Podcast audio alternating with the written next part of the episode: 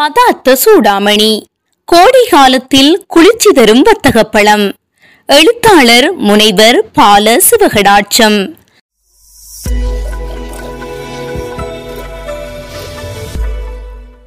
வர்த்தகப் பழம் குளிர்ச்சி மன்னிடும் பைத்தியம் போம் சத்தி போம் பித்தம் தீரும் தவறிலா கொடி இதெல்லால் ஒத்த கக்கரியும் வெம்மை ஒழித்து சீதளம் உண்டாக்கும். பதார்த்த சூடாமணி.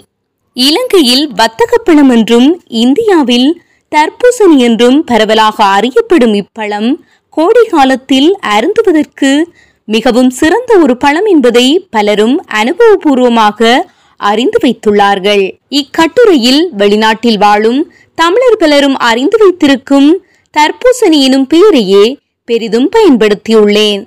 ஒரு தர்பூசணியை சாப்பிட்டு பார்த்தால் தேவதைகள் என்ன சாப்பிடுகிறார்கள் என்பதை அறிந்து கொள்ளலாம் என்று சொன்னாராம் மார்க் டுவைன் எனும் புகழ்பெற்ற அமெரிக்க எழுத்தாளர். இனிமையான தர்பூசணி பழத்தின் மூதாதையர் மிகுந்த கைப்புச் சுவையும் வெளிர் பச்சை நிற சதையுமுடைய பேய் கொம்மட்டியை ஒத்திருந்தார்கள் என்பதுதான் ஆச்சரியம். நாலாயிரம் ஆண்டுகளாக தெரிவு இனப்பெருக்கம் மூலம் பேணப்பட்ட தர்பூசணி இனங்கள் பல்வேறு நாடுகள் மற்றும் கலாச்சாரங்களில் பரவி இனிப்புச் சுவையும் சிவப்புச் சதையும் கொண்ட இன்றைய தர்பூசணி பிறக்க வழிவகுத்தன மற்றைய பழங்களைப் போலல்லாமல் குளிர்ந்த நிழலான இடத்தில் வைத்திருந்தால் தர்பூசணி வாரங்கள் அல்லது மாதங்கள் கழித்து கூட உண்ணக்கூடியதாக இருக்கும். சூடான் போன்ற ஆப்பிரிக்க நாடுகளில் வறண்ட காலங்களில் பயன்படுத்துவதற்காக தர்பூசணி பழங்கள் சேகரிக்கப்பட்டு சேமித்து வைக்கப்படுகின்றன. இதே காரணத்திற்காக எகிப்தியர்களும் இப்பழத்தின் பால் ஈர்க்கப்பட்டனர். பண்டைய எகிப்தியரின் நம்பிக்கையின்படி அவர்களது மன்னர்கள் இறந்தபோது அவர்களுக்கு நீண்ட பயணம் இருந்தது. மன்னர்களின் அந்த பயணத்தில் அவர்களுக்கு நீராதாரம் வழங்கக்கூடியது இந்த தர்பூசணி பழம்தான் என்பது அவர்களது நம்பிக்கை. எகிப்திய அரசன் தூத்தன்காமனது கல்லறை உட்பட நான்காயிரம் ஆண்டுகளுக்கு முன் கட்டப்பட்ட எகிப்திய பிரமிட்டுகளில் தர்பூசணியின் விதைகள் மற்றும் ஓவியங்கள் கண்டுபிடிக்கப்பட்டுள்ளன. இஸ்ரேலில் உள்ள விவசாய ஆராய்ச்சி நிறுவனத்தில் தோட்டக்கலை நிபுணரான ஹாரி ஃபாரிஸ் தர்பூசணியின் தோற்றம் மற்றும் பரவல் பற்றிய தடயங்களை பல ஆண்டுகளாக சேகரித்து வருகிறார். சுமார் நான்காயிரம் ஆண்டுகளுக்கு முன்பு எகிப்தியர்கள் தர்பூசணி பயிர்களை வளர்க்கத் தொடங்கினார்கள் என்பதற்கான ஆதாரங்களை அவர் கண்டறிந்துள்ளார். எகிப்தியர்கள் தர்பூசணி இனங்களை பயிரிடத் தொடங்கியவுடன் அப்பயிரில் அவர்கள் மாற்ற முயன்ற முதல் பண்பு அவற்றின் சுவை என்று சந்தேகிக்கிறார் பாரிஸ். பண்டைய தர்பூசணியின் கைப்புச் சுவைக்கு காரணமாக இருந்தது ஒரு மரபணு மட்டுமே. இதனால் தர்பூசணி கூட்டத்திலிருந்து இனிப்புச் சுவை கூடிய இனங்களை தேர்வு செய்து கலப்பினங்களை தோற்றுவிப்பது அவ்வளவு கடினமாக இருந்திருக்காது என்கிறார் பாரிஸ். தர்பூசணியின் சர்க்கரை உள்ளடக்கத்தை தீர்மானிக்கும் மரபணுவுடன் சிவப்பு நிறத்திற்கான மரபணுவும் இணைக்கப்பட்டுள்ளது. இதன் காரணமாக தெரிவு கலப்பின பயிற்சிகை வழியாக இனிப்புச் சுவையுடன் கூடவே தர்பூசணியின் சதையின் நிறமும் செந்நிறமாக மாறத் தொடங்கியது.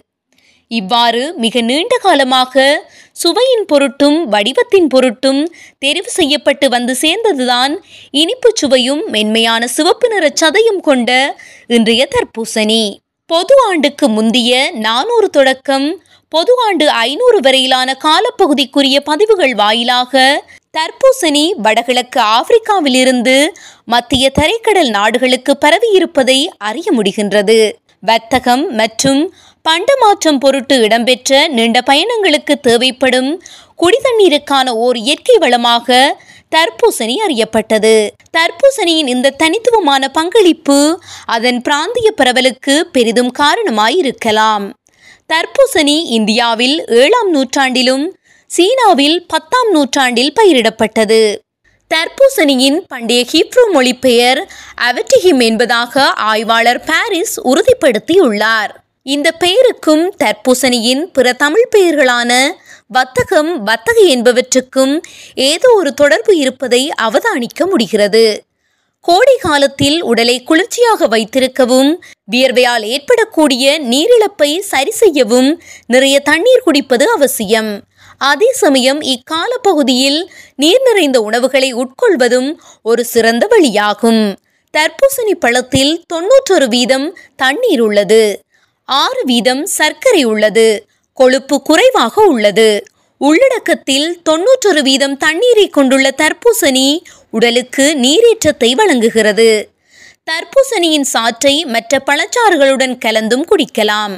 அரை அங்குலம் தடிப்பாக வெட்டப்பட்ட நான்கு தர்பூசணி துண்டங்கள் ஒருவருக்கு ஒரு நாளைக்கு போதுமானது. தர்பூசணியில் கூடிய இனிப்புள்ள பிரக்டோஸ் எனும் இயற்கை சர்க்கரை உள்ளது. கூடிய கிளைசெமிக் குறியீடு உள்ள தர்பூசணியை அதிக அளவில் உட்கொண்டால் அது இரத்த சர்க்கரை அளவை பாதிக்கலாம்.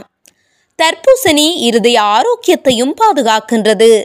தினசரி இப்பழத்தை உட்கொள்வது உடல் எடை உடல் பருமன் இரத்த அழுத்தம் என்பவற்றை குறைக்க உதவும் என்று ஒரு ஆய்வில் தெரிவிக்கப்பட்டுள்ளது. தர்பூசணிக்கு ஒட்சி எதிரி குணங்கள் உண்டு. பல்வேறு ஊட்டச்சத்துக்கள் நிறைந்த இப்பழத்தில் லைகோஃபின் வைட்டமின் ஏ மற்றும் வைட்டமின் சி என்பவை நிறைந்து காணப்படுகின்றன.